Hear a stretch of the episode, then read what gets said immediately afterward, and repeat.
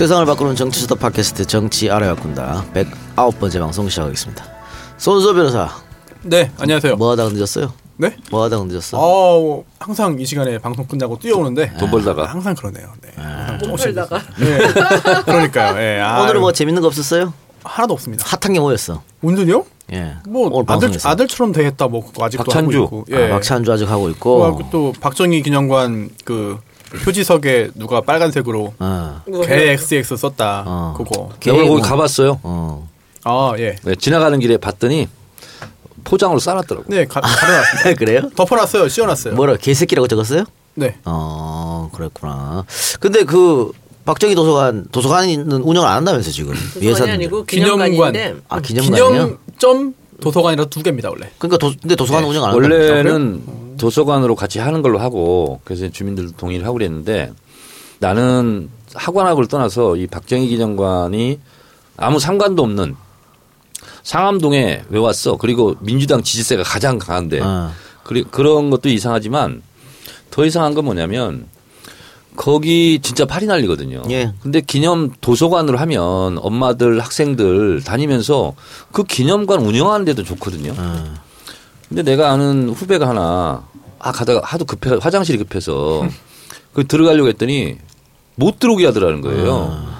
아니 기념관을 아무나 들락날락 하면서 좀 보고 해야 되는 거 아니야? 근데 왜 세웠는지 그러니까 사실상 운영이 안 된다 이런 지적이 있더라고요. 거기 위치가 그 뭐 JTBC, YTN 갈 때 그쪽을 항상 지나가는데요. 근데 맨날 봐 그래서 그러니까 거기가 항상 짜증나게. 건, 건물은 항상 봐요. 근데 사람이 드러나드는 걸 본 적이 없고 그러니까.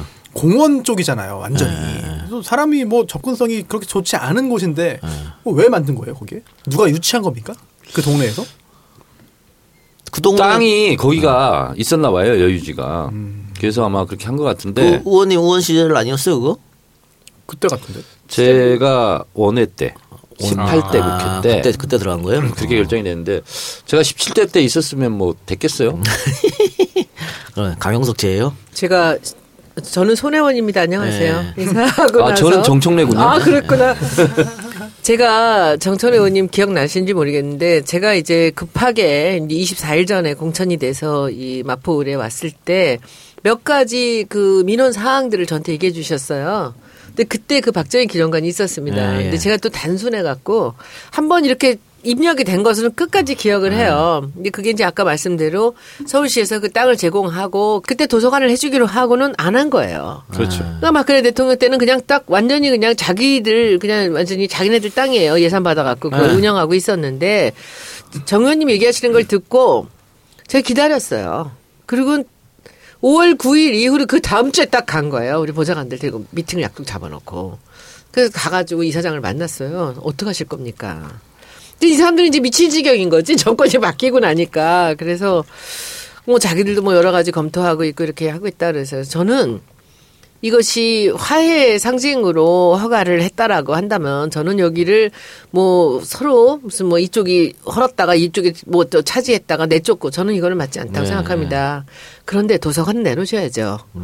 그래서 2층의 도서관을 내놓기로 제가 확답을 받았습니다. 도서실을. 근데 그것도 제가 마지막에 이 사장님하고 얘기를 한 게 그냥 내놓으시면 아무 소용이 없고요. 이 교대를 해서라도 저녁 10시까지 아빠들이 퇴근하고 아이들하고 같이 책을 보러 올 수도 있고 주말에도 올 수 있게끔 1층에 여기 이 사람들 사무실 박정희 그 대통령 기념관을 거치지 않고 이걸 문 닫아버리면 위로만 올라갈 수 예, 있거든요 예. 계단이 그래서 그렇게 올라가게 해주시고 그리고 이 도서관이 사람들이 많이 오는 것을 목적으로 그렇게 운영하는 도서관이 그럼요. 되도록 해주십시오라고 제가 웃으면서 한 시간 반 동안 제가 딱 정리해놓고 나왔어요. 그런데 이제 지금 이런 일이 벌어졌다 그러니까 제가 다시 한번 가서 말씀을 드릴게요. 그리고 그 자리가 참 좋아요. 그래서 동네 상암동에 있는 엄마들이 모두가 다 이것이 어린 아이들을 위한 도서관이 됐으면 좋겠다고 이렇게 하고 그 있습니다. 아파트 단지가 많으니까. 아 그럼요. 네. 또그 근처에 선거운동 있고. 할때 네. 그때 한 20명 엄마들 만났을 때도 네, 제가 얘기했잖아요. 그 얘기 하잖아요. 그래가지고 엄마들이 내가 다. 그 기억이 나는 거야. 같이 다녔을 때 상암동 엄마들이 자기들 수건 사업이라고 저것을 도서관으로 풀어 저기 하- 자기들이 사용할 수 있게 해달라 해서 그쪽에 다 해결했습니다. 마무리 이제 다시 네. 가서 마무리하겠습니다. 손수 변호사 그 네. 방금 종편에서 박기영 얘기는 없었어요? 없었습니다. 채널 A가 가만히 있지 않을 어, 텐데. 채널 A 제가 나갔던 거에는 없었고요. 그 앞 시간대에 네, 한번 더 털었군요. 네 있었었죠. 예. 어떤 것 같아요? 뭐가요? 어때 어떻게 했어요? 채널에게서는 뭐 적절하지 않은 인사라는 논조로 어떤 비판을 이유 했죠. 때문에? 과거에 황우석 사태 때 음. 음, 징계도 받지 않고 음. 처벌도 받지 않고 음. 논란에 휩싸였는데 음. 슬쩍 넘어갔다. 그런데 어, R&D 예산 20조인가요? 예. 막대한 그런 예산을 내 힘을 발휘할 수 있는 그런 자리에 부적절한 인사 안 치는 게 옳지 않다. 그러니까 과학기술 혁신 본부장 예, 차관급이지만 네. 차관이 아니죠. 네. 굉장히 많은 예산을 주무를 수 있는 자리고 국무회의에 참석하는 막강한 자리입니다. 그렇기 때문에 그 박근혜 정권에서 과학기술계에 대해서 좀 천밥대을 했기 때문에 과학기술계에서 많이 기대가 컸어요. 네. 문재인 정부 들어서면 누가 들어올 것인지. 그런데 박기영을 임명, 임명하는 바람에 지금 과학계도 지금 발칵 뒤집혔습니다. 어떻게 이런 사람을 임명할 수가 있지? 네. 그러니까 청와대에서도 지금 과거 논란을 알고 있었다고 얘기를 했거든요. 다 알죠. 뭐 저도 아는데 모르겠습니다. 그렇게 큰 청와대. 논란을 알고 있었으면서 왜 임명했는지 좀 이해가 안 가는 부분이에요. 저도 안 갑니다. 그렇죠? 근데 뭐 이 사람들이 4차 산업혁명이니 무슨 뭐 이런 이 과학 쪽에서 아마 이 새로운 정부의 그 캠프에서부터도 뭔가 감동적인 그런 그 이제 내용들을 좀 제공을 했던 것 같습니다. 그런데 지금 오늘 제가 내용을 보니까 그 이 사람한테 제일 크게 이제 그 안 된다라고 하는 네. 그 과학계 얘기들을 들어보면 이제 연구 윤리 연구비 그 관리 문제점 이런 부분에 네. 문제가 있었던 사람한테 이 사람을 맡길 수 없다라는 것이고 큰 문제가 있었죠. 그리고요 그쵸. 이 결정적인 것은 제가 보기에는 이 사람에 대해서 어떤 판단을 하느냐면은 노무현 대통령이 눈과 귀를 멀게 한 장본인이라는 얘기를 하는 거예요. 황우석 사태를 보고를 안 했다 네. 이런 얘기도 있었어요. 그때. 그리고 20조 예산을 다루는 중책인데다가 지금 이 과학자들이 노조까지 다 나와서 뭐라 그러냐면 한국 과학기술에 부고를 띄운다라는 이런 표현을 합니다. 근데 저는 그럼에도 불구하고 이 사람을 쓴 데는 대통령의 어떤 의지가 있지 않을까? 이런 생각을 하고 일단 이 사람이 맞다 안 맞다를 떠나서 뭐 청문회가 있는 사람 자리도 네. 아니니까 이렇게 보는데 아마도 제가 보기에는 문재인 대통령 지금 인사 중에 가장 그 업계에서 그 다 해당 업계에서 네. 나오는 반발이 가장 심한 그런 경우가 아닌가라는 걱정이 이런 좀 됩니다. 이런 자리가 왔을 때 자기가 고사를 해야지. 그러니까요. 어? 그 어떻게 덥석받아 이것을? 연구비 지원 관련해서는 고사를 한 게 아니고요. 본인이 힘을 써서 어, 황우석 당시 교수에게 연구비를 이제 지원받게 하고 그냥 황우석이- 지원밖에 한 것도 아니라니까요. 네, 그리고 그 연구비 그 중에 또 일부를 또 본인이 지원받습니다. 거기다가 그 황우석 논문에 이름 슬쩍 올려놓고. 어, 관여하지 않았는데도 이제 공동 저자인가요? 네. 이름도 올렸죠. 그래서 어, 여러 가지 비난을 당시에도 받았고 지금도 그 비난이 여전히 유효한 것 같은데 이 부분은 편집이 돼야 될 것 같습니다만 그 그때 황우석 사태 취재한 그 기자들하고 이야기를 해보면 최근에도 네. 뭐 그런 그, 얘기를 얘기- 그 얘기가 많아요. 그래서 뭐 합니다. 확인은 안 됐습니다만 그런 것도 있었죠. 아니 편집해야 될 걸 왜 얘기를 해? 그냥 아이, 만나요. 나이- 만나요. 참나 진짜. 아니, 만나 여쭤본 거예요. 아시나? 그 얘기가 얘기 있는데 근데 이제 중요한 것은 이 업계에서 일제히 비판론이 나왔다는 거예요 네, 지금 과학계에서 그리고 여기서 나오는 이제 이쪽에서 하는 얘기는 흠결과 영양은 이- 별개 문제라는 얘기를 하는 겁니다. 그래서 저도 이제 그런 부분들에 지금 뭐 가능성을 본다면 뭔가 굉장한 장점이 있으니까 이렇게 그 다시 또 여기서 그 자리를 갔다라는 것이 아닌가라는 느낌은 들지만 아, 저는 이 사람 아니어도 충분히 사람 많다고. 과학 기술계가 돌아앉아 버렸다는 거예요. 이 사람한테 대해서. 전 세계 수치였는데 이거 이 사건을 했던 장군회를 다시 앉히는 경우가 어디 있습니까? 제가 청와대 무보직 대변인으로서 네. 어, 청와대 입장을 제가 읽어드리도록 하겠습니다.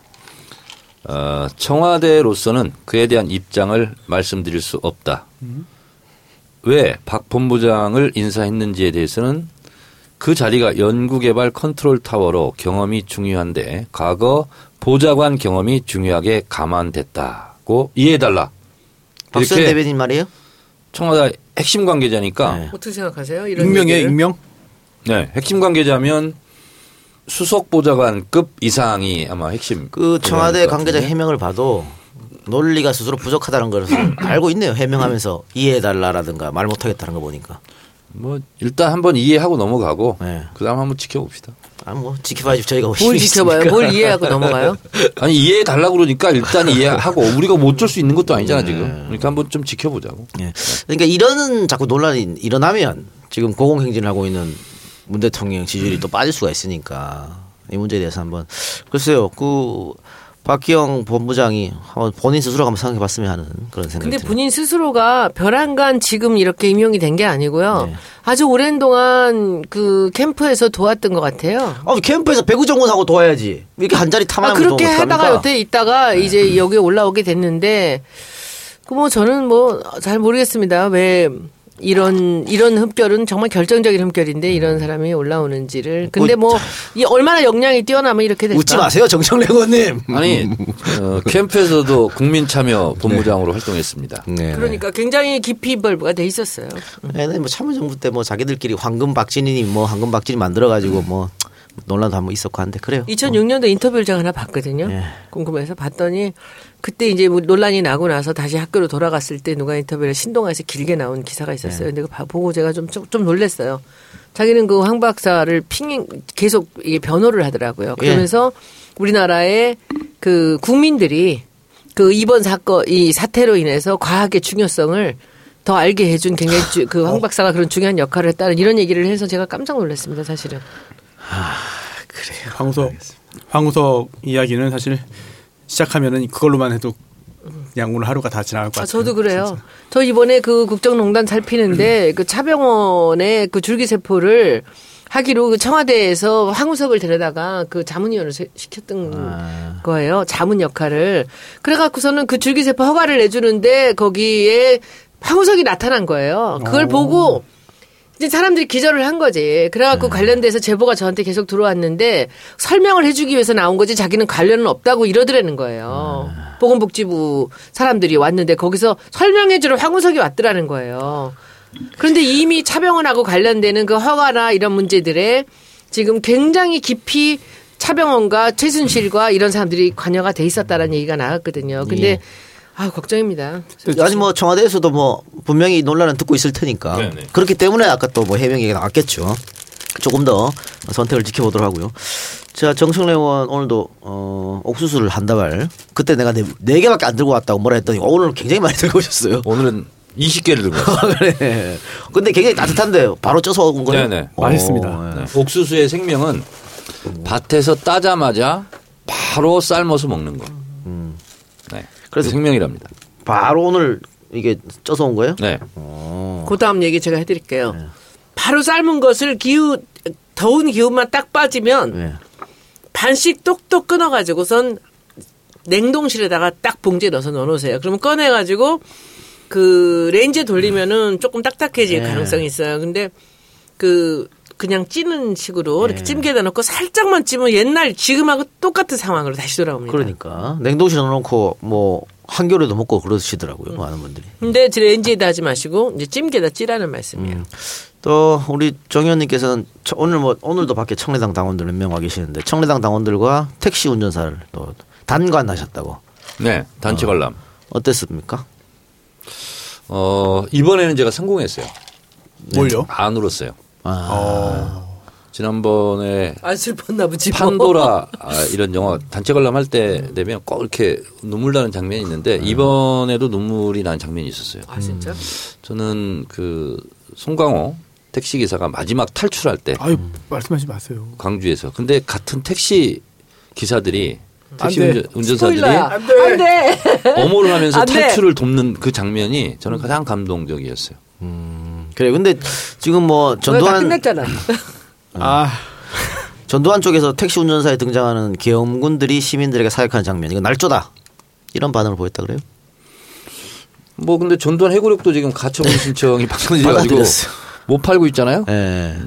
뭐 북한군이 개입됐다 그런 내용이 있다더라고요. 아니 근데 그 택시 운전사 독일 기자 어 그분이 실제로 보니까 우리가 80년대 광주 비디오, 광주 사진 이분이 다 찍은 예, 거더라고. 예. 그래서 뭐 국내는 보도가 아예 안 됐으니까. 그러니까요. 그래서 그분이 찍은 사진에 보면 뭐 군인들이 총을 안 쏘고 그러면 누, 누가 뭐 하늘에서 쐈나? 그렇네요. 그럼 누가 그 많은 시- 시민들을 사살한 거지? 응? 완전 그 학, 학살이지. 뭐야. 그러면? 그러니까 이해가 안 되는. 네. 그래요. 여러분들도 한번 어, 여름에 택시 운전사 한번 보시길 바랍니다. 이 택시 운전사는 보니까 안 본 손수 변호사를 위해서 네. 말씀드리면 안 돼요. 아니 스포일러. 송강호 씨 있잖아요, 영화 배우. 그분이 하니까 이렇게 영화의 맛이 살아나는 것 같아. 음. 아. 아, 정말 어쩌면 그렇게 연기가 그렇게 자연스러운지. 음. 아, 하여튼 천의 얼굴을 가진 아주 뛰어난 배우. 그래. 여러분 다 많이 모시기 바라고. 자, 어, 민평연계 손혜원 나오셨습니다. 뭐야 진짜. 그런 얘기 많더라고 민평연계에서. 민평연계 막내예요 어떻게? 개파 수장, 수장, 수장. 난 수장이야? 민평년이 뭔지도 몰랐어요. 그래서 민평년이라고 해서 찾아봤다니까 제가. 그래서 뭐 이런 이런 사람들이 있는 거라 그런 거 알고 있었는데, 아뭐 어떻게 사람을 그런 취급을 하는지 몰라. 아무리 나를 미워해도 그러시면 안 됩니다. 아 근데 요즘은 그 민평연을 공격하는 대로 많이 쓰더라고요. 그러니까 그게 뭐 저는 사실 제가 옛날에 그 이제 김근태 의원을 우리 남편이 이제 도왔어요. 그 서울 상대 동문들 중에서 김근태를 돕자는 모임이 있었어요. 제 남편은 보수였지만 근태를 좋아한다 해서 근우회라고 근데 친구들 모임에 회장을 했어요. 종신회장을 했어요. 그러니까 표는 맨날 가서 보수 찍으면서 항상 김근태 의원을 도왔어요. 근데 제가 사실 김근태 의원을 본격적으로 돕기 시작한 거는 정우찬 선생님이 근태 좀 도와달라고 해갖고는 모임에 나와서 그때부터 이제 좀 도왔는데 제가 간 것은 늘 후원의 밤에 갔어요. 네. 저는 후원자였으니까 저는 장사익 선생님을 거기서 알았어요. 음. 그러니까 민평년 민평년계 민평년계 민평년계 이름이 이런 개구나. 민평년의. 대표적인 사람이 사실은 그 장사익 선생님 항상 가서 어, 뵙고 그래요. 그리고 그 저는 후원회를 항상 갔는데 그때 후원회에 늘 있었던 사람 하나가 있어요. 저는 사실 정치권에 들어와서 제가 깜짝 놀란 사람인데 이 사람이 그때 김근태 의원 옆에 있었던 후원회에 있었던 사람인데 이 사람이 왜 여기서 이걸 하고 있지? 한 게 누구냐면 하미병 선생이에요. 어. 이상하지 않아요? 많이 이상하네요. 그렇네. 많이 이상하죠? 네. 바른정당 들어갔던 것 같은데? 들어갔어요? 어, 한병 이번에? 진짜? 어. 박종진 씨가 아니고? 같이 들어갔어. 박종진 아, 다음. 그래요? 음. 저는 그때 인재근 여사는 물론 알았지요. 그리고는 그 후원회 사무국장을 했던 윤회 지금 의원만 알고 나머지는 아무도 몰라요. 근데 나중에 이러더라고. 아, 왜 기동민 의원을 모르냐고. 그러는데 기동민 의원이 저보고 그러더라고요. 은- 은혜 누나 따라서 우리 사무실 한번 온 적이 있었다. 그래서 푸른 내일이라는 그 소식지를 우리 회사에서 만들었습니다. 그래서 저는 그것밖에는 몰라요. 아니 그러니까 지금 어, 이, 이 얘기는 좀 많이 알려졌죠. 그러니까 음. 그 손혜원 의원 부군께서 김근태 의원 친구였다는 거 그리고 이윤혜 의원하고 뭐 손혜원은 친하다는 거. 요 두 개 가지고 지금 민평련을 하는데 왜 갑자기 댓글에 민평련이 나왔지? 혁신을 반 반대하니까 손혜원이 제가- 그래서 민평련이다 이렇게 된 건가? 일단 민평련이 제가 알기로는 굉장히 또 민주주의를 위해서 네네. 굉장히 여러 가지 일을 하신 하신 분들인데 분이죠. 네. 어, 지금 문재인 대통령과 그래도 좀 다른 점이 있다. 네. 그러면서 약간 좀 대척점에 있는 다른 정치 세력으로 지금 판단이 되는 것 같아요. 아 그렇게 하는 거예요? 네, 그러다 아닙니다. 보니까 문재인 대통령의 어떤 여러 가지 뜻에 어, 좀 동의하지 않거나 약간 다른 지점에 서 있는 분들을 이제 민평연계라고 이제 칭하려고 하는 게 아닌가 아. 싶은데 제- 근데 그? 칭에도 나를 갖다 넣어 거기다가 조금 역사를 얘기하면 이제 노무현 대통령 때 어, 김근태 전 의장께서 보건복지부 장관 할 때예요. 네네. 그때 계급장 떼고 한 붙어보자. 아, 네. 그렇죠. 예. 굉장히 논란이 컸었고 음. 그게 이제 소위 말한 제가 뭐 명명하고 싶지는 않지만 소위 말한 어, 친노 어, 분들에게는 상당히 좀 이렇게 상처가 좀 있었죠. 아, 그래요. 네, 그럼요. 그러니까 보건복지부 장관이 임명권자인 대통령한테 계급장 떼고 한번 붙어보자. 그것도 대통령 아마 해외 순방 중에 그런 일이 있었을 거예요. 그때부터 좀 골이 좀 생기기 제가 후원에 처음 갔을 때는 노무현 대통령 그때 이제 국회의원인지 그때 시절에는 나는 근태 형을 위해서 만약에 어떤 대선 후보로 둘이 나왔을 나온다고 해도 나는 근태 형을 위해서 양보할 수 있다라는 정도까지 얘기하신 그건 제가 직접 현장에서 들었습니다. 아, 노 대통령이? 네. 예, 예, 예. 굉장히 좋아하는 사이였는데 뒤에 그런 일이 좀 안 좋았는 모양이죠. 근데 장관을 대통령 임명했을 거 아니에요. 예. 대통령이 대통령이 임명했죠. 대통령 임명했죠. 예.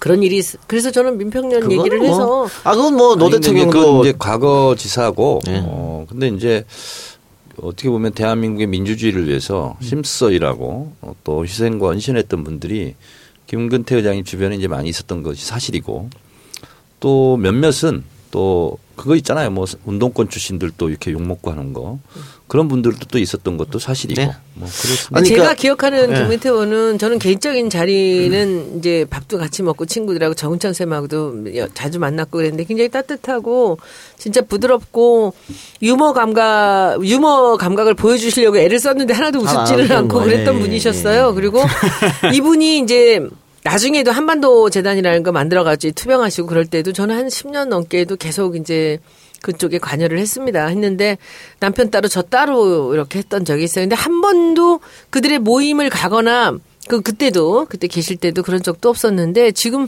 벼랑간 민평년 얘기하는데 제가 이제 여기서 한 마디 말씀드린다면 저는 국회의원 되고 나서 국회 안에 있는 어떤 모임에도 안 나갑니다. 어. 저는 초선 의원 모임 안 나가고요. 아니 지금 뭐 당내 민평년 모임이라고 따로 만들어서 하고 있어요? 아니 없어요. 모르지 아니, 뭐 그들끼리 어떻게 하는지. 이제 어쨌든 고인이 되셨잖아요. 네. 김근태 의장님. 저도 이제 존경하고 또 어떻게 보면 그런 분들의 앞선 선배들의 그런 어떤 헌신적인 투쟁이 있었기 예. 때문에 우리 후배들이 있는 건데 아, 그럼요. 김근태 의장님의 그 뜻을 좀 따르자 하는 모임이 이제 민평년으로 이제 돼 있는 건 사실이고요. 음.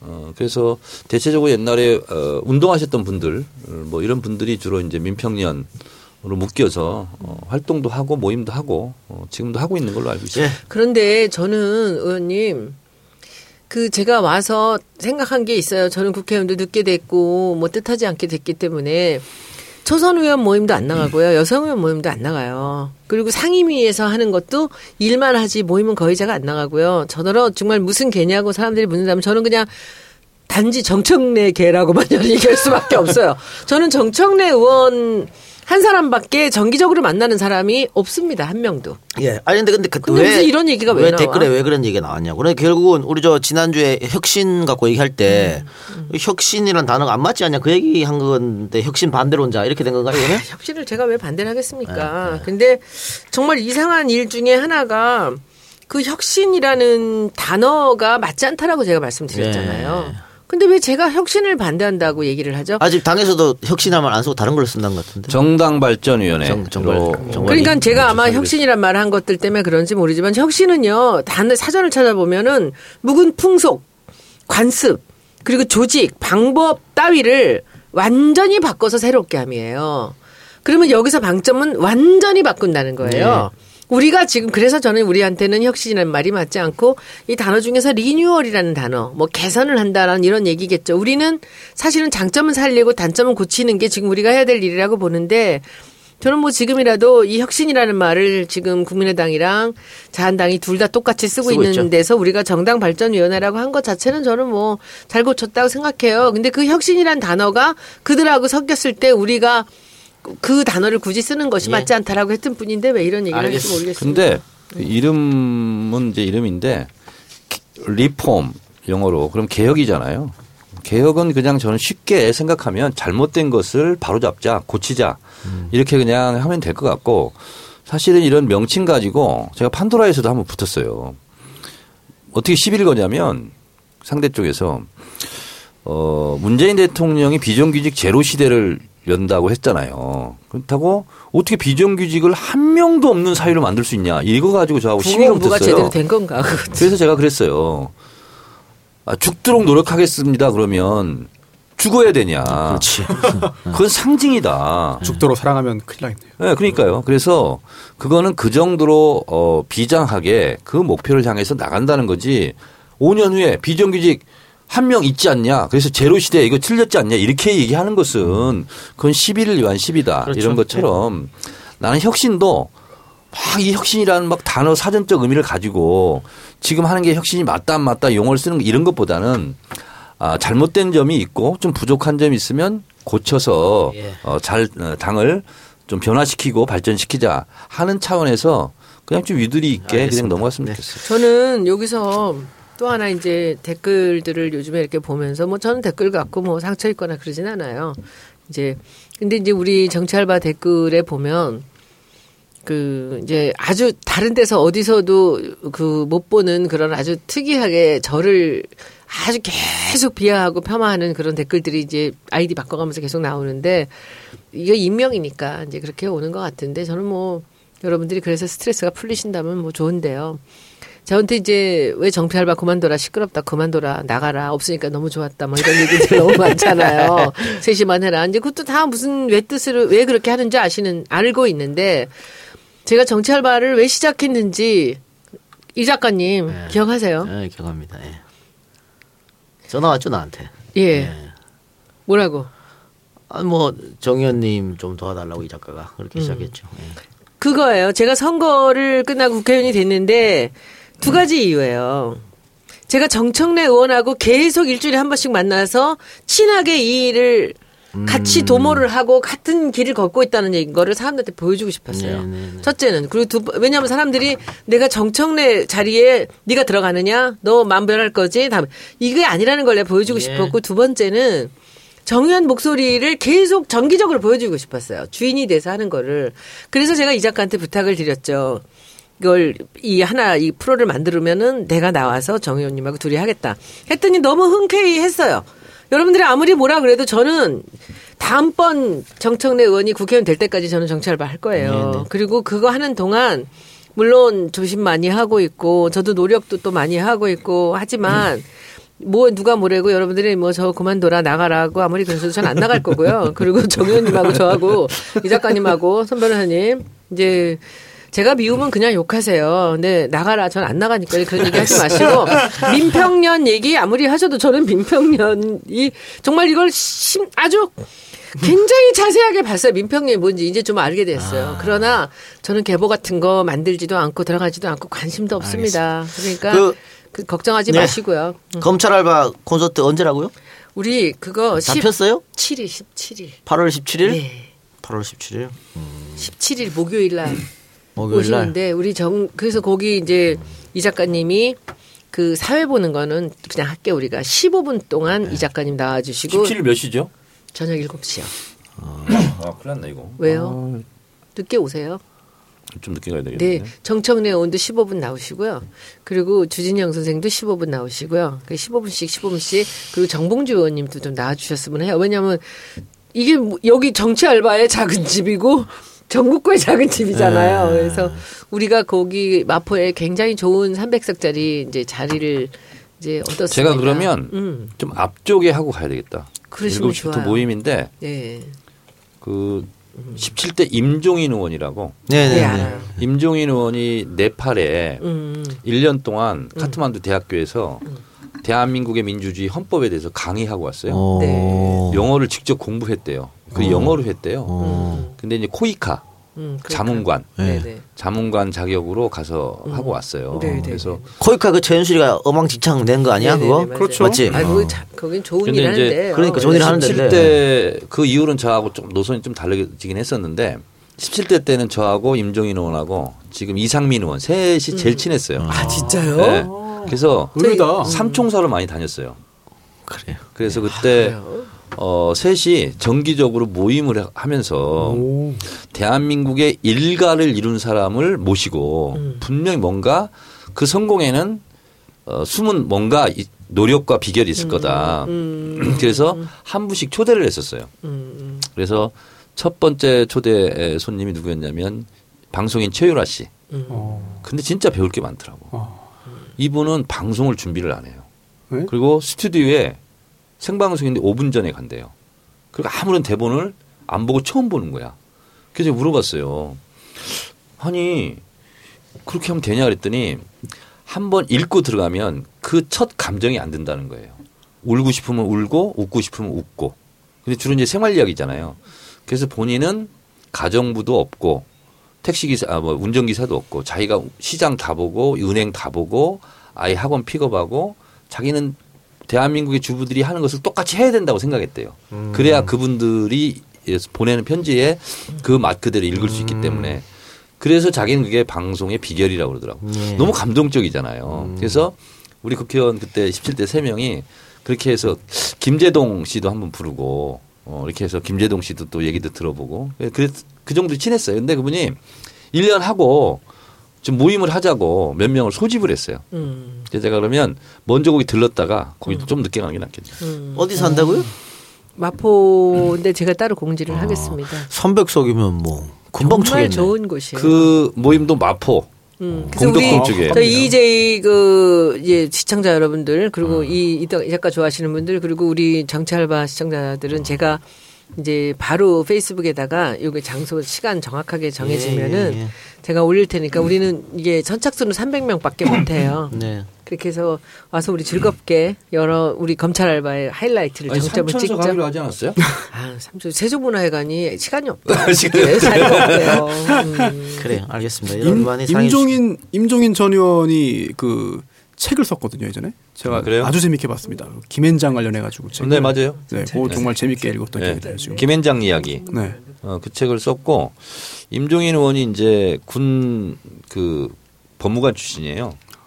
근데 그때 그 군 내에서의 폭행이라든가 폭언이라든가 이런 걸 못하게 하고 굉장히 좀 약간 선지자적 그런 게 있고요.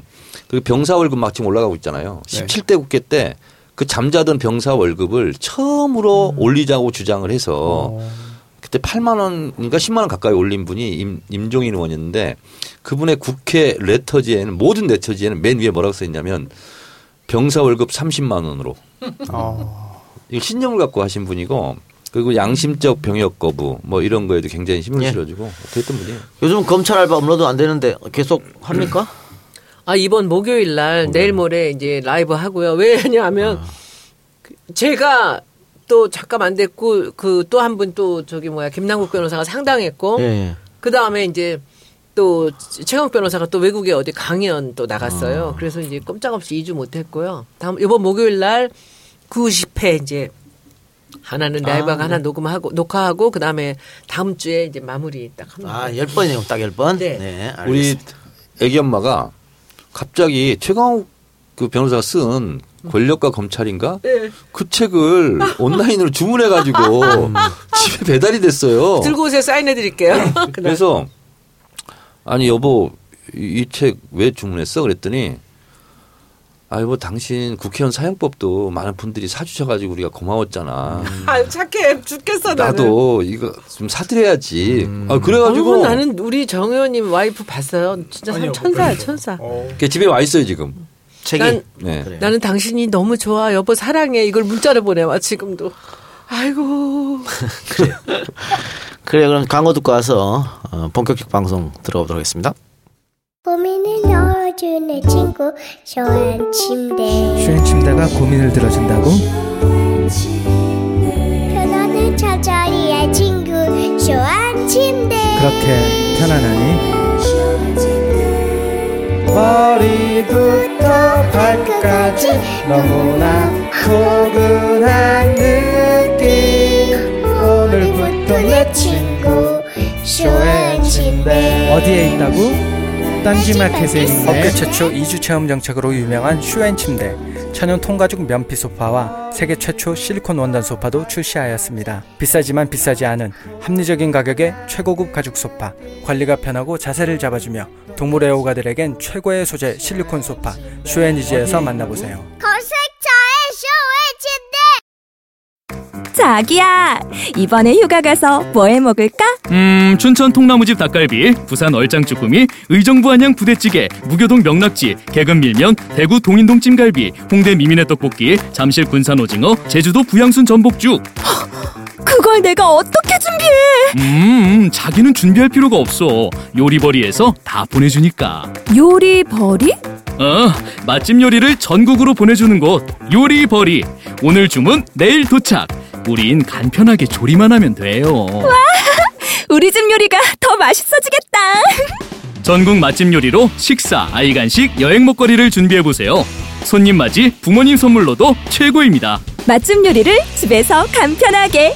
요리버리. 침대 하나 사야 되는데 예. 슈엔 침대. 쇼엔 침대 주문하세요. 어, 가성비 끝판왕의 침대라고 합니다. 네. 얼마예요? 모르겠습니다. 네. 중요한 거는 2주 동안 써보고 마음에 안 들면 언제든지 교환 반품 아, 가능하다. 저도 신혼 때 그 샀던 침대 10년 동안 썼는데 스프링 소리가 나가지고 이제 이제 그냥 누워도 띵띵 소리가 나요. 손수 변호사. 네. 스프링 침대가 어디 있어요 요새? 결혼한 지 얼마 됐어요? 10년, 11년인가? 10년인가? 예. 저는 지금 23년 됐나? 네. 4년 됐나? 어, 그때 샀던 화장대, 농, 장롱 네. 그대로예요. 음. 화장대는 좀 바꿔줘야 되는 거 아니에요? 그러니까 바꿔달라는 얘기가 없네. 아우, 네. 의원님, 정 의원님 지금 웃음소리에 그, 이 뭔가 주- 통장이 두둑한 듯한 표정이 있어. 아 근데 그때 에, 쇼판 한번 바꿨어요. 한 10년 전에. 근데 아 막 그 이제 없던 테레비도 샀잖아요. 판도라 때문에. 음, 그 테레비를 가끔 일부러 봐요, 제가. 그런데 소파에서 보잖아요. 아, 뭐가 나올 것 같아. 어, 불편하군요. 예, 쇼앤 침대 어, 자연 친화적 소재를 사용하고 있다는데 침대뿐만이 아니고요. 쇼앤 소파도 있습니다. 쇼앤 소파. 그 통가죽 천연 통가죽을 사용했고 어, 자연 역시 자연 친화 재료. 어, 물 청소 가능한 편한 관리, 불에 강하고 오염에도 강한 쇼앤 소파라고 합니다. 어린이 안전 인증 KC 마크도 획득했다고 하네요.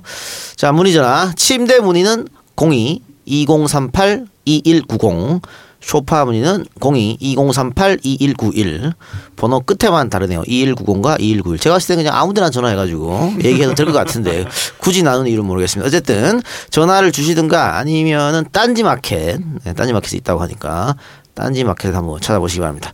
두 번째 광고는 요리버리 어, 맛집 요리를 집에서 간편하게 할 수 있는 요리버리 우리 몇 번 광고해 드렸죠. 다양한 맛집을 발굴하고 직접 방문해서 시설과 맛을 한번 보고 그 다음에 포장 개선 등을 해서 판매하는 오늘 주문하면 내일 도착하며 1% 미만의 배송 관련 문제는 요리버리에서 직접 해결해 준다고 하니까 요리버리 많은 관심 부탁드리겠습니다. 지금 제가 예. 요리보리 앱을 깔았잖아요. 저 예, 방송 예, 중에 예. 어 가끔씩 그 앱에서 자동으로 추천이 뜹니다. 추천 메시지가 아. 오늘은 뭐 이거 맛있다. 아, 드셔보더라. 좋네. 네, 예. 뭐 괜찮더라고요. 휴가 갈 때 요리버리에서 주문해서 가셔도 되고요. 검색창에 요리버리 또는 앱스토어에서 어, 손소 변호사처럼 요리버리 앱을 다운받으시면 됩니다. 우리 근데 정치 광고 알바 있잖아요. 가장 대박이 난 게 정치 생겼어요. 광고 알바요? 광고 정치 정치 알바 알바 광고 광고. 알바. 정치 알바 광고. 뭐냐면 돼지산 가지국밥. 가지산 돼지국밥. 아, 괜찮아요? 우리. 지난주에 나갔잖아요, 광고가. 와, 5일 동안 1,600건. 어 그래요? 우와. 저 대박 됐었네. 얼마인가 그러면? 얼마? 1600 건. 와, 저 때문이에요. 돼지상 가지고 머리에 쏙 들어오잖아. 그래서 어, 한 달에 들어올 게 5일 만에 들어왔대요. 와, 아 근데 맛있어 그래서 진짜. 완전 대박 맛있어요. 나가지고 강추, 강추. 너무 힘들대요. 너무 바빠서. 그래서 어, 주문을 좀 자제해 주시라고. 너무 힘들대. 왜냐하면 그걸 다 만들어가지고 이 자기네가 만들어서 팔아야 되니까. 택배 보내야 되고 다 진공 근데 팩 포장해야 되고. 확실히 뭐 광고 물론 효과 있습니다만 일단 맛이 받쳐주니까 그러면, 예. 정말 한 번 시키신 분들 또 시키시는 아, 분들 많아요. 하여튼 예. 5일 동안 1,600건 이상은 하기가 좀 힘들다고. 그렇지, 자제해 어렵겠지. 달라고.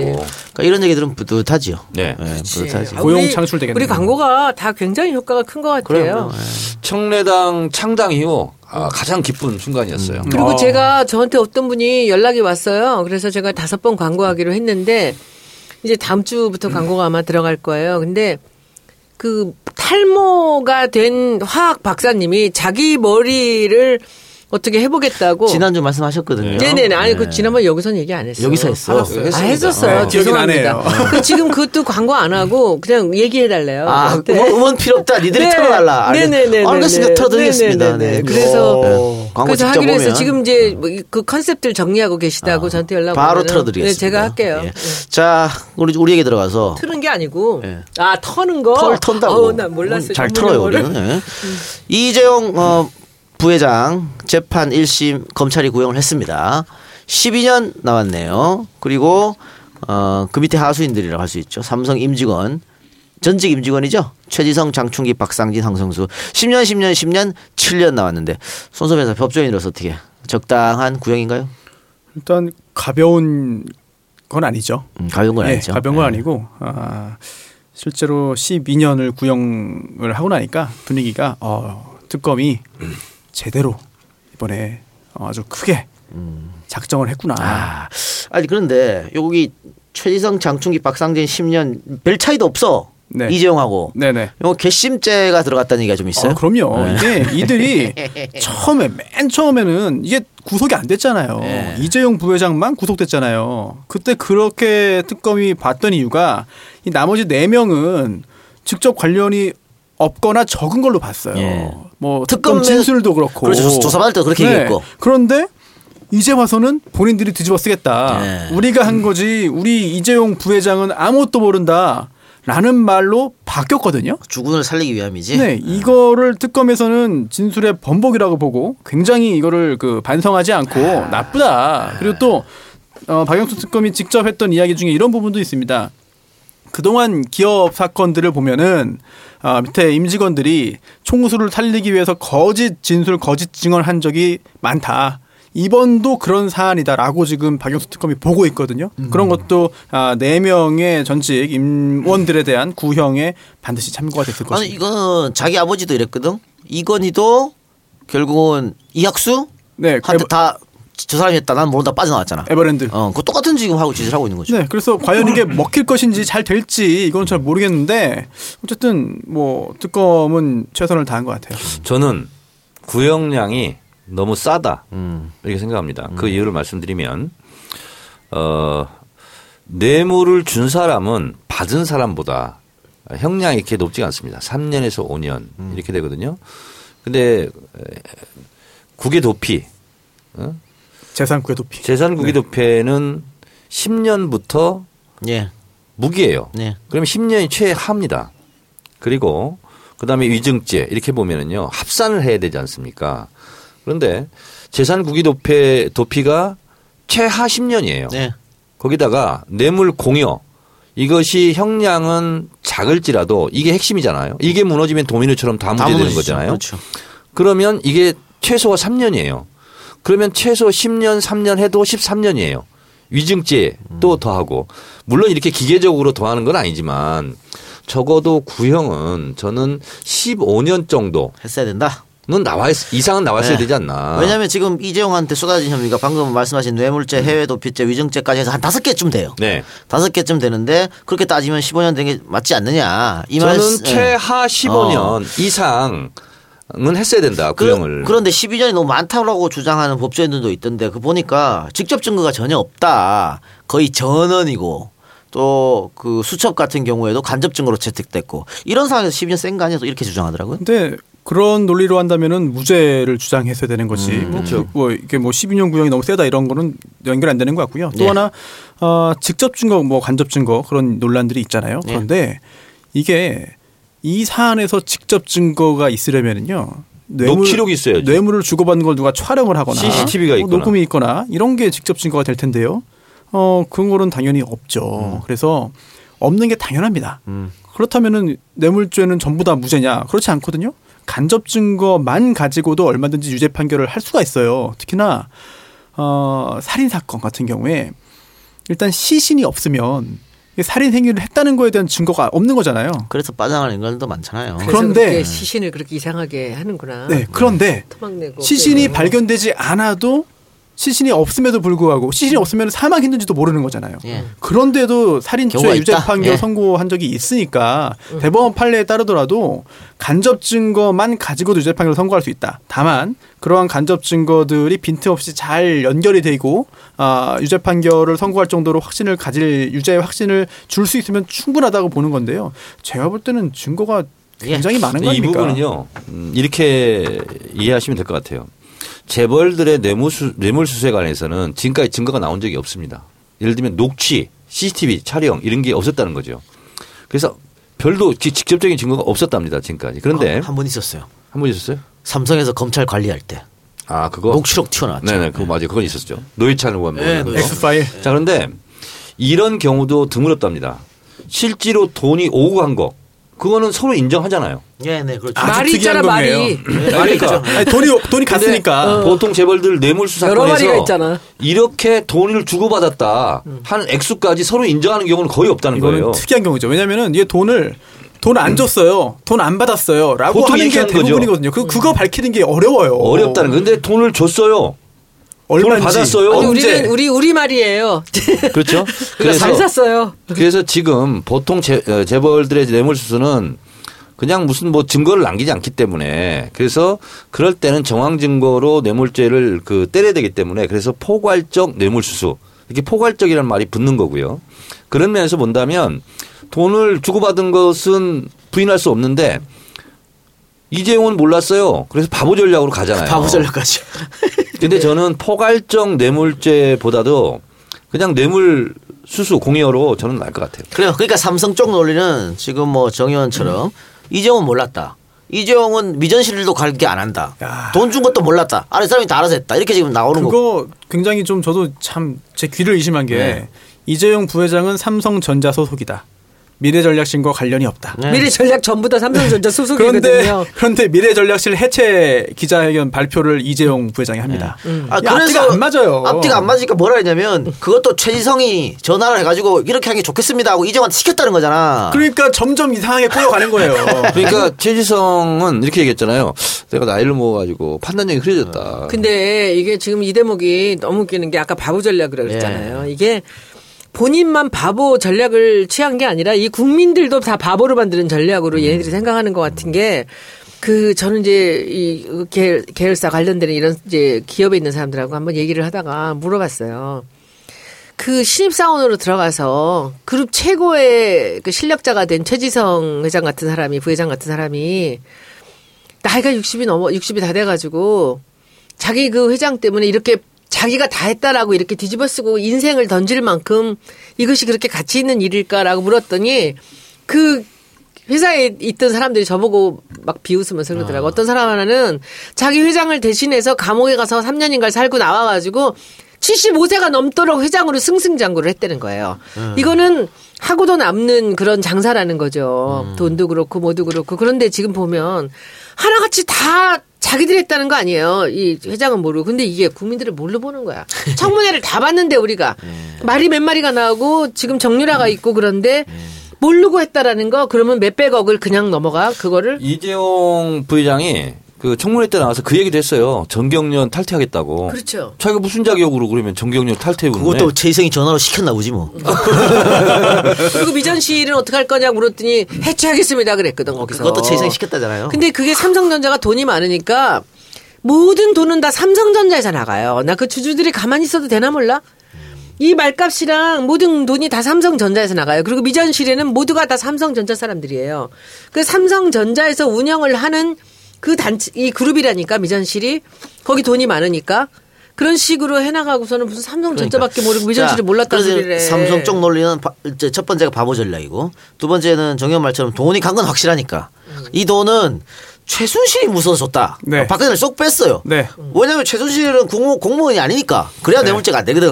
요 전략을 써가 썼는데 정유라의 증언 때문에 지금 약간 어려워진 상태고 그렇습니다. 거기다가 캐비넷 문건 때문에 또 어려워진 상태예요. 네. 그런데 오늘 박근혜가 공판에 나오면서 웃었다더라고 만면에 미소를 뗐는데 뭐 분석 기사를 보니까 이재용이 재판 마지막 증언하면서 어 박근혜는 나한테 그런 얘기도 하지 않았고 모른다 뭐 이것 때문에 웃었다는 게 있더라고. 네.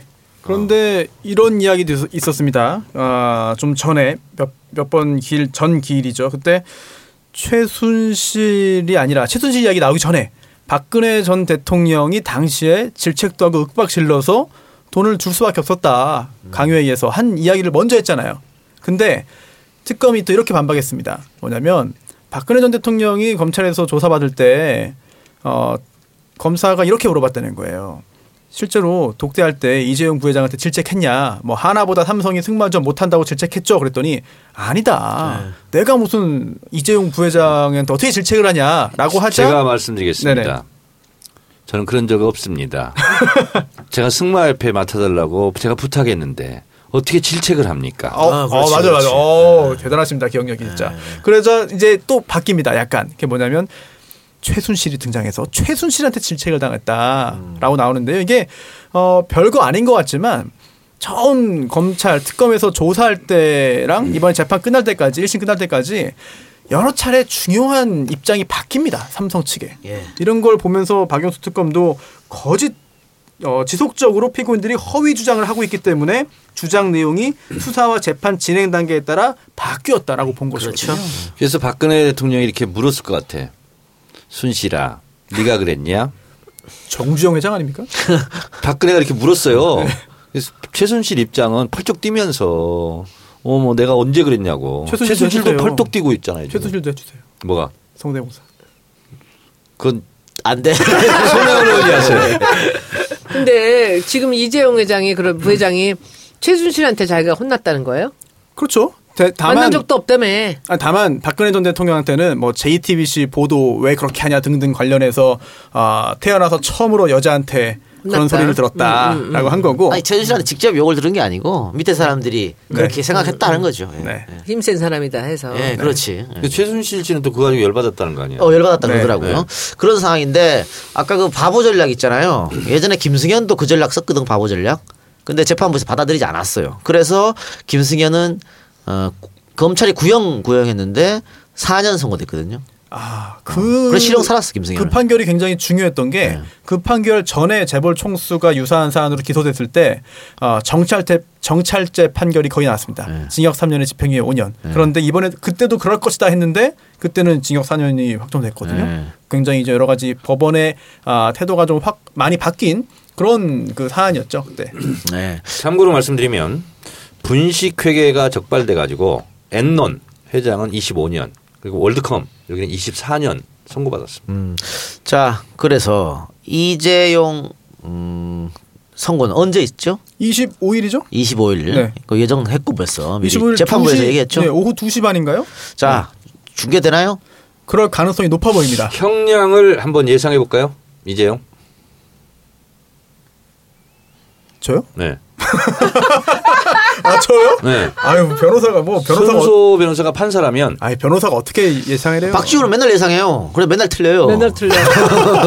괜찮아. 그래서 매력 있더라고. 예상은 원래 틀리라는 거예요. 좀 길게 잡아. 제가 먼저 예상하겠습니다. 한 7년 정도 나올 것 같아요. 그럼 나는 5, 7년.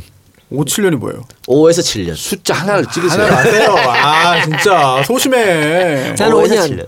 5년. 5년. 잘 알겠습니다. 뭘 잘하나? 집행유예요. 아, 지- 집행유예는 불가. 어, 집행유예는 제가 볼 때는 가능성이 거의 없습니다. 3년 이하, 징역 3년 이하 선고할 때 가능한 건데 네.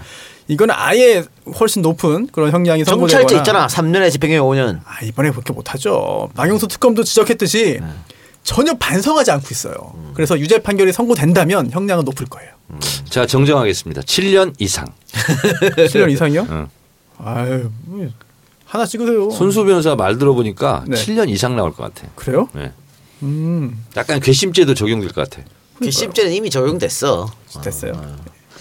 그래요. 알겠습니다. 그 하여튼 선고 장면이 생중계로 나오면 어떻게 땅땅땅 할 때까지만 하는 거죠? 땅땅땅이 없어요. 그러면 이거 치는 거 없습니다. 아, 그러니까 어쨌든 어. 아, 네. 그렇겠죠. 어. 아니, 근데 저 이 작가는 재판 안 받아봤어요? 안 받아봤어요. 어, 안 그러니까. 우리 한번 방청 한번 가자니까요, 같이. 아 됐어요 거기가. 예. 그런 거 성범죄 이런 거 증인신문 보러 가셔야 되는데. 성범죄. 어 뜨끔했는데 갑자기 성범죄가 가슴이 가서 철렁 내려앉을 뻔했어. 그러지 그러지 마세요. 아 국민의당 김광수 의원 갑자기 생각이 생각이 생각이 나네. 그분 어떻게 되는 거예요 아니, 이거? 근데 그분은 왜, 왜 사건을 해결해야지 왜 어디로 이렇게 가? 그거 그게 해결이라고 생각하나 보죠. 최고의 작전 아닙니까? 아니 나 저기 의원이니까 물어봅시다. 그거 선거 도와준 사람이 새벽에 막 여성분이 전화해가지고 나 죽는다 그러고 이런 경우가 있나요? 그런 경우가 없죠. 혹시 있으면 가나요? 안 가죠. 아니, 그리고 그 시간에 어디를 가? 새벽 2시에. 기러기니까. 그리고 저는 어 아마 그 시간에 전화해도 못 갈 거예요. 술 먹고 있어가지고. 더 이상 아니면 노래방에 있어가지고 전화 벨 소리를 못 들어. 아, 그렇네요. 그 여성분이 경찰이 어떤 가게에 보니까 남편이라 그랬대. 그렇습니다. 그리고 경찰 조사받고 그 국회의원 신분 확인하고 풀어졌잖아요. 그래 경찰이 다음 날 확인하려고 갔는데 두 사람이 또 같이 있더라는 거야. 그 아, 그래요? 또 같이 있었어 원룸에. 어디서요? 그 방에요? 그 원룸 방에. 어, 몰랐네요. 희한한 관계야. 어. 수갑까지 찼다 그러더라고. 수갑 찼다. 예, 현행범 전에 체포됐어요. 누군지 몰랐나 그피 봐요. 흘려 갖고 병원 가는 날 검, 이 조사, 이거 하고 나서 들어간 건 아니에요? 다음 날 또 간 거야? 아니 그러니까 경찰이 다시 조사를 해야 되잖아요. 음. 그래서 직접 그 원룸을 갔다 그러더라고. 아. 그런데 가- 또 같이 있더라는 거야. 어, 뭔가 여자가 또 죽으려고 그랬나 보지. 아, 또 전화했어? 아니, 또 그렇지. 입을 또 맞춰야 되니까. 계속 쭉 무슨 입을 맞춰? 입을 맞춰야. 됩니다. 야, 근데 그 국민의당이 계속 악재가 끼는 거 아닙니까 이거? 악재, 악재, 악재 같은데? 그러니까 이제 제보 조작 사건이 있었죠. 네. 음, 그 다음에 이현주 돌발 발언. 어, 그렇죠. 이현주의 아무 말 대잔치가 있었고요. 그 다음에 안철수의 또 있었죠. 네. 그 다음에 이제 김광수 의원 이렇게 있죠. 다음에 또 뭐지? 그러니까 계속해서 악재가 지금 쌓여. 다음 근데 뭐 그것도 지금 안철수 의원 그 지금 여기 지금 요- 저 대표 당 대표 나오는 것 때문에 많이 덮여가는 그런 김강수? 경향이 있어. 예. 김강수는 지금 뭐 휴가차 미국으로 갔죠? 가족 만나러. 다음날. 다시, 이거 네. 다시 들어오면 워낙 휘발성이 커가지고. 그러니까 다시 들어오면요 기자들 막 몰려서 막 다다닥 찍고 난리도 아닐 거야. 왜냐면 이게 굉장히 그 여러 가지가 섞여 있잖아요. 그럼 선정적이에요, 굉장히. 굉장히 선정적이지. 네, 아, 이거는 그 타블로이드판 신문 주간지에서 놓치지 않을 겁니다. 그렇죠. 예. 국회의원으로서 저는 궁금한 게, 그 오피스텔이 월세가 50이었대나 70이었대는데 그 돈이 어디서 나왔는지가 되게 궁금해요. 누가 지불했는지. 음. 그 이제 당원이라고 그러고 뭐뭐 선거를 도왔다라고 하는데 뭐 여러 가지 설이 있더라고. 하여튼 뭐. 그. 하여튼 국민의당 문제는 다음 회에 제가 음, 키워드 분석. 아 그래요? 오, 진짜요? 어, 그때 김광수. 의원도요? 아니 아니 국민의당. 국민의당. 아, 이게 또 재밌는데. 대본 안 어, 의외로 이런 거 좋아하시네요. 어, 제가 그 사건의 내막이라는 주간지가 있습니다. 그런 거 좋아하고요. 뭐 주간 현대 아 진짜요? 이런 거 좋아합니다. 오, 네. 뜻밖이네. 그리고 일요 신문은 수준이 좀 높아요 주간지 중에서. 근데 손수 변호사 있잖아요. 네. 어, 제가 판도라 촬영을 갔더니 배철수 씨가 아, 정현 그 손수 변호사랑 뭐, 뭐 한다면서요? 그래서 예, 그랬더니 어떻게 알아요? 그랬더니 아, 내가 만났는데 그 친구 참 스마트하게 잘생겼더구만. 어. 앞으로 이런 그 얼굴에 맞는 관심 사항을 갖도록 하세요. 어, 이상한 데 재밌네. 관심 갖지 말고. 옛날 아이고. 썬데이 서울이 지금 뭐야 그 일요 신문이야? 아니요, 아니 달라? 완전 다른. 거고요. 썬데이 서울이 그냥? 썬데이 서울이 아니, 네. 없어졌다가 한때 복간돼가지고요. 근데 완전 다른 주체에서 운영했었어요. 전문가 같이 얘기하시네. 그런가? 이러시면 완전 다른 그- 거예요. 네. 학생 때 그런 거 좋아했나 보다. 뭐 싫어하진 않았죠. 어. 네. 어 재밌다. 뜻밖이다. 그 뭐 손수호 변호사 미키 아 위키 그 PD야 가니까 네. 그 정청래와 이동영이 계속해서 농담식으로 인천 국회의원 나가러 뽐뿌질 하는데 혼자 곤혹스러워 한다 이런 대목이 있더라고. 어, 맞잖아. 그래요? 어. 맞잖아. 사실 곤혹스러워 즐기고 있는 것 같은데. 인천엔 자리가 좀 있나요? 하여튼 뭐 사건의 내막 재밌습니다. 아니, 근데 뭐- 김남국 변호사한테는 제가 그렇게 물었어요. 앞으로 정치하실 거잖아요. 했더니 네 그러시던데. 아유, 아, 그러니까 아니 그. 하실 분들은 하면 되는 거고 아. 김 변호사 하면 잘할 거예요. 네. 네, 사람이 착해가지고. 네. 아 착하면 못하나? 착하면 안 되지. 그래요? 예. 뭐 착한 어떡하지? 착한 아니, 것 같이 보이는 사람이 중요해. 일단 얼굴이 두꺼워야 돼. 그래요. 그 굉장히 중요해요. 알겠습니다. 네. 그럼 뭐 재선 의원으로서 국회의원 중에 1등이겠네 정 의원님. 누가? 얼굴 두꺼운 거 1등이잖아요. 나? 어. 나 얼굴이 큰 게 반드시 두껍다고 볼 수가 그러진 없는데. 않아. 그 비례는 하는 거 나, 아니에요? 나도 그런데 네. 이런 걸 잘못해요. 오늘도 뭐 이렇게 뉴스 화면에 이렇게 보니까 서로 막 싸우던 사람이 막 입을 한 방만 이렇게 벌리면서 한방 아. 웃음을 지면서 막 가서 악수 막 하는 거 있잖아요. 네. 나 그런 거 잘 못해요. 어. 왜냐면 싫으면 금방 얼굴에 표시가 나가지고 예. 그리고 그러고 싶지도 않고. 근데 진짜 그 잘하는 선수들이 있어요. 예. 진짜 막 싸우고 뒤에 가서 금방 이렇게 막 웃고 다니면서 악수하고 아무런 영혼이 없는 웃음이거든 그거. 근데 나는 그 못하겠어 진짜. 음. 근데 그런 걸 잘하는 사람이 얼굴이 두꺼운 사람들이에요. 저 하나 궁금한 게 있습니다. 그 선거 때 선거 운동 하시잖아요. 네. 그러면은 어 되게 반가워하고 반겨하는 그런 지지자들도 있고 네. 또 행인 중에 또 완전 반대 싫어하고 막 그런 내색 보이는 분도 있잖아요. 네. 그런 분들한테도 다 일일이 다 악수 청하고 뭐 그렇게 합니까? 악수 안 해. 근데 버려요? 왜냐면 안 해. 아 나를 보내버리지. 지지하는 사람도 만나길 시간이 없어요. 그러니까 그때 이제 완전 초, 초치기거든. 그러니까 될 수 있으면 나를 좋아하는데 내가 가서 악수 한 번 더 하면 그 사람이 몇 명 더 선거운동 해줄 것 같은 그런 대를 하는 것이 속과적이죠. 선거운동 기간 동안. 그러니까 정 의원님하고 저하고 많이 다른 게 그런 부분이에요. 그러니까 정 의원님은 그런 식으로 해서 맨날 가는 집만 가요. 부동산, 미용실 다 그렇게 가는데 저는 안 가본 데를 가요. 이번에 이제 대선 때도 그랬고 안 가본 데를 가면 이제 한 집 한 집 보잖아요. 그러면 어떤 사람 아까 말씀하신 그런 사람들이 있어요. 말짝말짝 그러면 이제 고개를 더 90도로 천천히 숙이면서 열심히 하겠습니다. 이렇게 하고 그냥 나와요. 거기서는 대화가 안 돼요. 그러니까 이 박사모 같은 사람들이 있거든요. 그러니까 그냥 그러고 뭐냐면 나오면 돼. 손혜원 의원은 이제 경험이 없어서 그런 거고 저도 처음엔 다 그렇게 다녔어요. 아. 근데 그게 시간 낭비더라고. 어차피 안 예를 찍어요. 들면 성수한 시형 아파트 사- 단지 내 상가 그러면 어디를 가잖아요. 그러면 보, 눈, 문 열자마자 그냥 쌍욕을 해요, 저한테. 어. 처음에는 몰랐죠. 근데 그 다음에 또, 어, 이- 여기가 그래? 또 가면 또 그래. 그 서너 번을 가는데 계속 그러면 갈 필요가 없는 거예요. 음.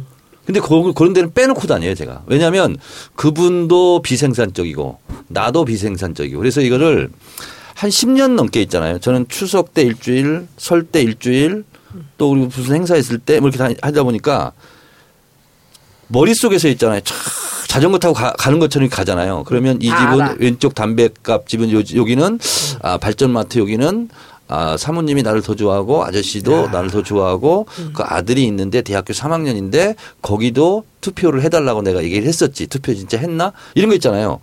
골목골목 안 가면 골목이 없으니까. 근데 아, 성산이동 앞에 단지 내 상가 2층에 그 미싱집 거기는 가면 안 돼. 거기는 맨날 이렇게 비녀 꽂듯이 뒤로 이렇게 한 할머니가 흰머리도 있고 거기 하면 무조건 쌍욕을 해. 그러니까 그런 데는 가면 안 되지. 그리고 그 앞에 옷가게 집은 대림 아파트 살다가 저 가, 가재울 아파트로 이사를 갔는데 아, 그분이 유권자는 아니더라도 여기는 한번 가봐야 돼. 왜? 그분들이 손님이 많으니까. 그 밑에 그, 그 옆에 가면 이제 떡집이 있어요.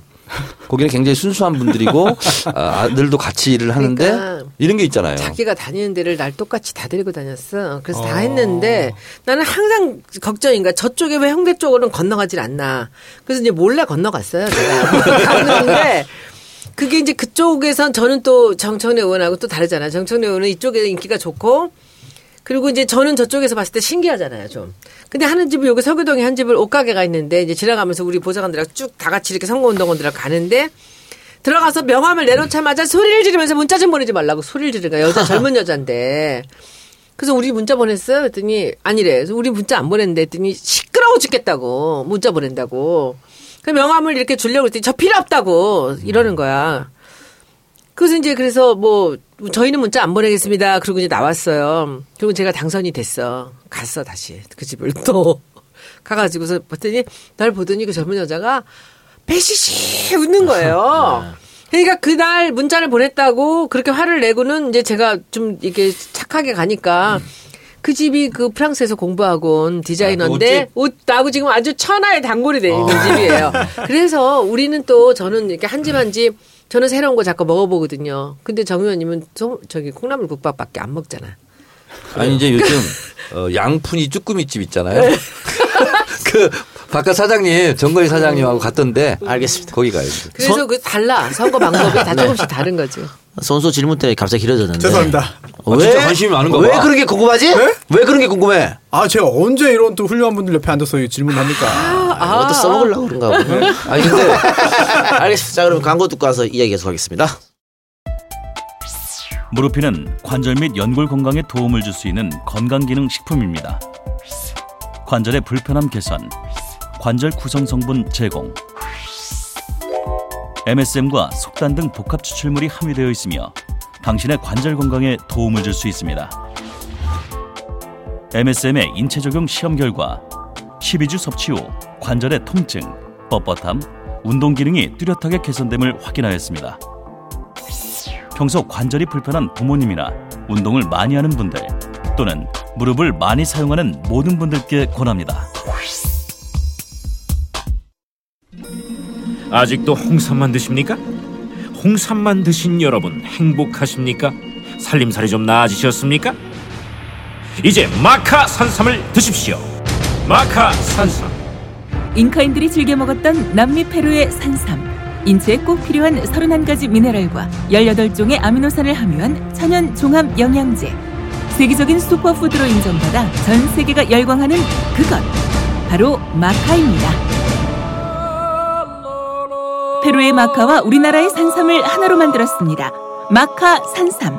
이게 다가 아닙니다. 20년 경력 전문가의 자문을 받아 우리 몸에 좋은 11가지 원료까지 하나로 만든 건강 푸드. 마카 산삼. 이제 홍삼 가격으로 마카 산삼 드십시오. 와, 이거 남자한테 딱이네. 딱이야. 애미야, 나한테도 딱이구나. 엄마, 나도 마카산삼. 나도 나도. 검색창에 마카 산삼 또는 영한 네이처를 검색하세요. 영한 네이처 마카 산삼이 답입니다. 마카 산삼을 꼭 기억하세요. 주식회사 바이로메드에서 만든 무르핀인데요. 어, 지난번에도 광고 있었습니다. 예. 관절 건강에 큰 도움되는 건강 기능 식품이고요. 아, 연골 건강에도 도움이 됩니다. 식품의약품 안전처의 인정을 받은 공식적인 건강 기능 식품이고요. 관절 건강 관리가 필요한 중장년층 계십니다 여기도. 네, 제가 보니까 계십니다. 네, 그리고 심한 운동이나 노동을 하시는 분도 계십니다. 의원님, 정 의원님, 네. 계단이나 가파른 곳을 오르내리기 불편하신 이 작가님, 관절을 많이 사용해서 보호가 필요하신 분들에게 추천하는 그런 제품입니다. 홈페이지는요, 큐어몰 C-U-R-E-M-A-L-L 큐어몰.co.kr이고요. 네이버나 다음에서 무르핀을 검색해도 됩니다. 두 번째 들으신 광고는 마카 산삼 광고였는데요. 남미 페루의 산삼이라는 마카 그리고 우리나라 산삼이 함께 들어간 마카 산삼 그리고 녹용까지 들어간 마카 산산 노, 산삼 녹용도 있습니다. 용량은 67% 늘어났지만 가격은 그대로고요. 마카 산삼과 마카 산삼 녹용으로 우리 가족의 건강을 챙기시기 바랍니다. 검색창에서 영한 네이처 검색하시거나 전화 031-323-2559번입니다. 마카 산삼은 특히나 광고를 아주 지속적으로 많이 주셔가지고 좀 장사가 정말 많이 잘 되기를 제가 마음 속으로 항상 생각합니다. 그렇죠, 그렇죠. 예. 그래요. 자 그러면은 다른 얘기 한번 해봅시다. 장충기 미전실 차장에게 대한민국 언론들이 정말 말도 안 되는 낯 뜨거운 부끄러웠기 짝이 없는 언론인으로서 말이 안 되는 문자를 주고받았습니다. 거의가 어 장충기 소위 말하는 빨아주면서 뭐 어디를? 광고 달라 네. 혹은 우리 애 취직시켜 달라 이런 청탁 문자. 심지어 네. 사위 인도 발령까지. 그러니까 야, 딸도 나간다며. 네. 딸도 간다며. 어 난 이거 보고 깜짝 놀랐습니다. 저는 이게 저는 그 딸 누군지 알아요. 아 그래요? 네. 아는 사람이야? 뭐 알긴 알죠. 야 이게 저는 친하진 않고. 대한민국 엘리트들의 민낯이라고 보고요. 아 저는 정말 이 기사를 보고 정말 깜짝 놀랐는데 사실 근데 이런 게 어떻게 나왔어요? 문자가 그때 어떻게 나, 나왔네요. 보도가 이제 시사인에서 아마 보도한 것 같은데. 충기 전화기를 털은 거 아니에요? 압수된 거 아니에요? 전화기가 다 원래? 그렇죠. 음, 그 시사인 주제적이 어, 아니 근데 이게 주진우 기자가 아 시사인에서 나왔군요. 이거를 네, 시사인. 어떻게 알아냈는지 모르겠어. 아마 장충기 핸드폰에서 나온 게 아닐까. 아니 검찰한테 어떻게 했겠지. 뭐 어쨌든 그래요. 깜짝 놀랐는데 어 이게 어 대한민국 언론인들의 도덕성이 완전히 결여됐다. 이걸 단적으로 보여주는 거잖아요. 네. 사실 그 정청래 의원이 의원 시절에 여기 마포였던 병원 정 의원이 잘 아는 병원이 있다더라고. 거기 병원에 간호사를 모집한대. 그래서 제가 어 우리 와이프 일할 다시 일할 것 같- 같다 그러던데 그 원장님한테 얘기 좀 해줘요 이랬어. 네. 근데 어 바로 옆에 있어 그러더라고. 바로 옆에 있으니까 뭐 괜찮아. 내가 그렇게 얘기하고 나서 다음 날 되니까 어. 어 이게 청탁 같은 거야. 아 그래서 내가 바로, 바로 전화해서 어제 말한 거 없는 걸로 해주세요. 어. 그랬다니까. 아니 근데 그게 그 부정 청탁이 아니잖아. 그래 모- 모집한다 그러니까 원서를 쓰겠다 이런 거였는데 그렇지. 하여튼 뭐 근데 하여튼 내가 봐도 이상한 거 같고 또 문자를 내가 보냈네 갑자기 생각이 나갖고 어제 있었더니 없었던 걸 해줬더니 지나친 결벽주의 아니야? 아 그러니까 이렇게 얘기하더라고 괜찮아 그래서 아 됐어요 안 괜찮아요 아니 동네 그 우리 병원에서도 유능한 간호사를 뽑고 있는데 그래서 제가 삼성 의료원 출신이다 그랬더니 아 그런 사람 무조건 뽑는다는 거야. 삼성 의료원 얘기를 또왜 해요 왜? 아, 그래요 예 우리 와이프 삼성 의료원 출신입니다 내가 그래서 간두 간두라 그랬어요 예어 그럼 삼성 관계자 아닙니까 이 작가님? 아니, 간두라 그랬다니까 그래서 삼성 관계자. 삼성 아니 그래서 이제 지금은 삼성으로부터 자유롭습니까? 아주 잘했습니다 이 작가님 이 작가님도. 영향 없습니까? 괜찮습니까? 전혀. 장충기 씨랑 친- 친분 없습니까? 전혀 없습니다 전혀 없습니다 예. 일단 믿겠습니다. 예. 지금 이건희가 삼성 의료원에 있지 그런 이- 그렇겠죠? 이 있죠 어, 네네. 강남에 예. 거기 뭐 그런 것도 아세요? 주임 간호사였다면서요? 우리 와이프 있었어요. 들어, 들어왔어. VIP실에. 아. 어, 그래요. 어쨌든. 자, 그 모르시는 분들이 계실지 모르니까 손수 변호사가 네. 어떤 문자 내용을 낯뜨겁게 보냈는지 아, 좀 알려주세요. 참 길어요. 긴데 아, 일단 문화일보 아 이거 말해도 되나? 돼요. 네, 문화일보 문화일보 편집국장이 이름도 말해도 돼요. 김병직 그렇습니다. 편집국장이 어, 저한테 시키고 그래요. 네. 문화일보 아 잠깐만 이상해. 아니야, 입이, 입이, 입이 다 까졌어. 괜찮아, 괜찮아. 문화일보 김병직 편집국장이 아, 작년 8월에 장충기 당시 아, 사장에게 보냅니다. 문자 보내는데 길어요. 요지가 이럽니다. 광고 달라고. 광고 줘라. 작년보다 삼성이 광고 집행한 게 줄었다. 1억 6천인가 네. 뭐. 그거는 챙겨주고 1억 더 달라. 8억까지는 해달라.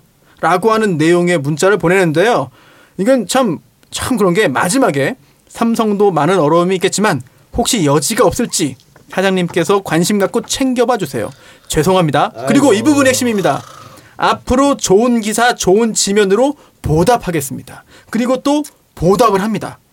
정말 올해 2월에도 사설이 있는데 문화일보에 삼성 이재용 구속과 기업하기 어려운 나라라고 하면서 아 이재용 삼성 부회장이 구속되면 안 된다는 취지의 글이 실리기도 하고요. 이게 참 물론 언론사도 광고가 중요하고 또 한겨레도 삼성 광고 거부하다가 어느 순간부터는 또 다시 슬그머니 다 하고 있지 않습니까? 그런 이런 걸 보면은 생존의 문제가 걸린 거기 때문에 뭐라고 하기도 어렵겠습니다만 이렇게 기사로 보답하겠습니다라는 말을 하면 설령 보답성 기사가 아니라 하더라도 그렇게 인식되는 거거든요. 그럼 이 언론사 자체의 신뢰성이 떨어지는 건데 오늘 이 문화일보에 관련된 그런 기자라든지 이런 분들은 참 참 참담한 심정이 아닐까 싶습니다. 2017년 2월 17일 문화일보 사설 제목입니다. 삼성 이재용 구속과 기업하기 어려운 나라. 이러면서 삼성 이재용 구속하면 안 되는 거고 구속해서 대한민국은 정말 기업하기 정말 어려운 나라다. 이런 식의 사설을 써서 삼성을 옹호했어요. 네, 그리고 이게 그 장충기 사장에게 보낸 게 보낸 것만 공개되었지 다른 또 언론사에서 삼성의 다른 고위직에게 이런 내용의 문자를 보냈다고 보는 게 합리적이지 않을까. 다음 서울경제 제가 해요 계속? 계속 네가 해요. 네, 이거는 이름이 없네요. 네. 서울경제 전 간부라고 밝힌 아 언론인 출신 초빙 교수인데요. 사회이사 청탁 문자입니다. 별거 없으신지요? 염치불구하고 사회이사 한 자리 부탁드립니다. 아, 솔직하네요. 아, 네, 미쳐버렸다. 솔직하네요. 부족하지만 기회 주시면 열심히 하겠습니다. 그, 아 정말 솔직합니다. 마지막이 미안합니다. 미안합니다. 어, 정말 솔직하네요. 네, 와. CBS 간부가 또 자녀 채용 청탁 문자를 보냈죠. 아, 저는 이거 CBS 관계자한테 누군지 전에 들었거든요. 네. 아, 이거 참 이것도 경하 없는 장충기 사장님. 첫 줄부터 미쳐버리겠네요. 어, 이건 정말 완전 납작이네요, 납작. 예. 그동안 평안하셨는지요?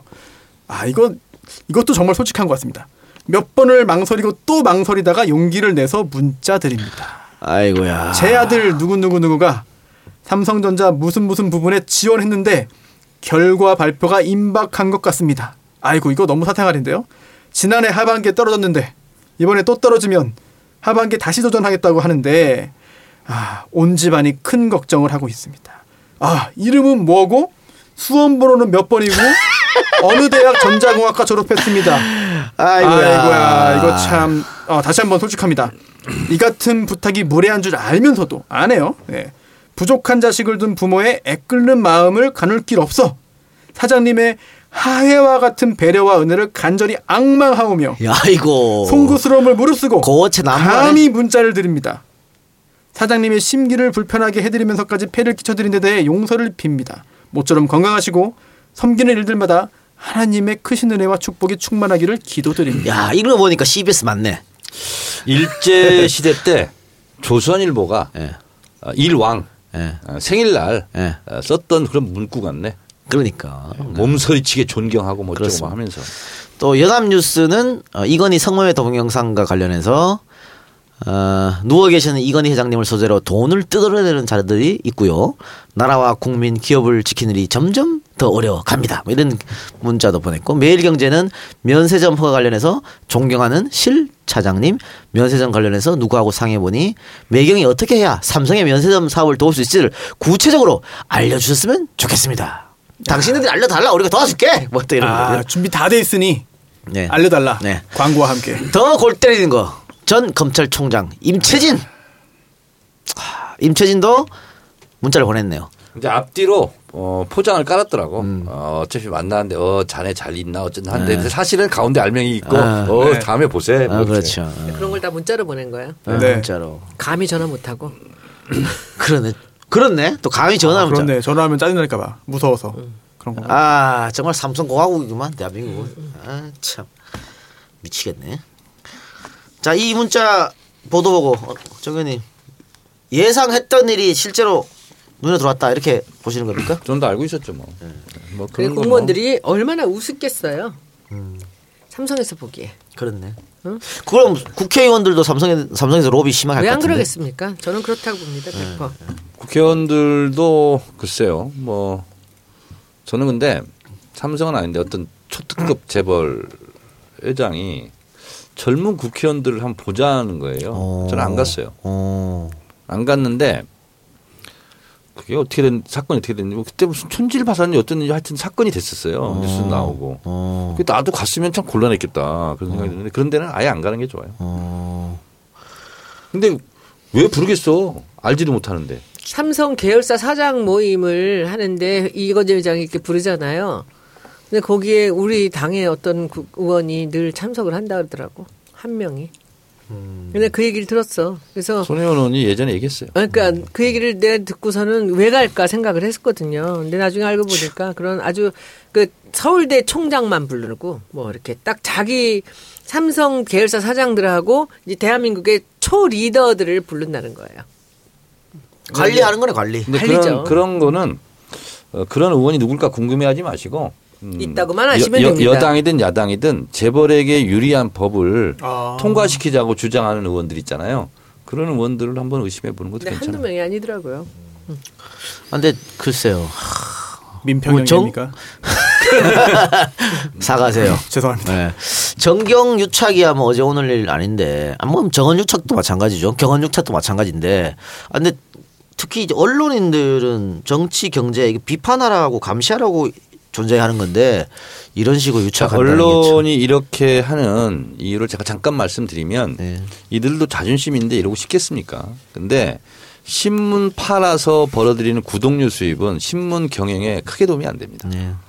그러니까 결국은 광고료를 먹고 사는 거예요. 음. 그러니까 광고료를 먹고 살아야 되니까 신문 판매 부수, 구독료 수입 이런 거 있잖아요. 유가 부수 이런 걸 다 속이는 거예요. 그래서 광고주한테 고장 못 한다. 그렇습니다. 나도 그러면 돼지상 가지국밥 사장님한테 고장 못 해야겠네.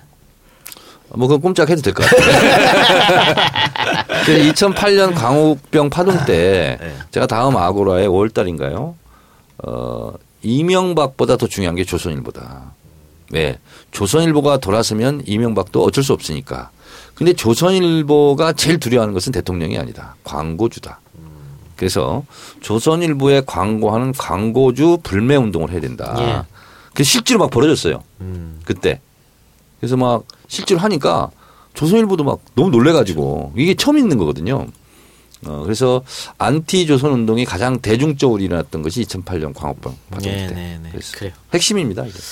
알겠습니다. 하여튼 뭐 우리 언론에 부끄러운 민낯을 본 것 같아서 어, 다 제 얼굴이 화끈거리는데 어, 이런 것도 바로 적폐 세력들이라고 볼 수 있겠죠. 네, 그리고 또 그 예전에 그 조중동 신문에 광고한 광고주에 대한 그 불매 운동 이게 업무방해 아니냐 라고 해서 기소됐어요. 네, 맞아요. 대법원에서 최종적으로 무죄 판결이 나왔거든요. 언소주. 네, 그래서 네. 그 당시 무죄 판결이 선고됐지만 그 과정에서 얼마나 또 괴롭힘을 당하고 얼마나 또 스트레스 받았겠습니까? 그런 운동하시는 분들이 그걸 좀 어, 누르기 위해서 검사 검찰이 기소까지 했었죠. 근데 아까 왜 정 의원님이 뭐 그 누가 돈 받았는지 궁금해하지 말고 재벌 편향적인 국회의원들 분명히 있을 것이다. 게 아니라 하여튼 뭐 어. 친하게 지낸 사람들 그건 뭐 딱 알 수 있다 했잖아요. 네. 사실은 지금 그 박근혜 구속되고 또 그 전에 재벌들 편드는 기사들 문화일보 또 외경, 한경, 연합 이런 데서 많이 나왔거든요. 그러니까 결국은 소금 먹은 놈이 물 찾는 거 아니겠어요? 뭐 그런 것이지 뭐. 예. 여러분들도 우리가 어, 국민들이 또 감시자가 돼야 되겠네. 예. 근데 제가 2004년도 국회의원 돼 가지고 17대 국회 때 4년 내내 자신이 저는 언론개혁 운동을 가장 의정 활동의 맨 앞순위에 뒀거든요. 근데 굉장히 위험한 거예요, 사실은. 그래서 저도 이제 뭐 보복도 당하고 그렇게 됐는데 어쨌든 정치 개혁, 언론 개혁, 무슨 뭐 경제 민주화 이런 거는 항상 우리가 예의주시하고 예. 항상 지켜봐야 될 분야입니다.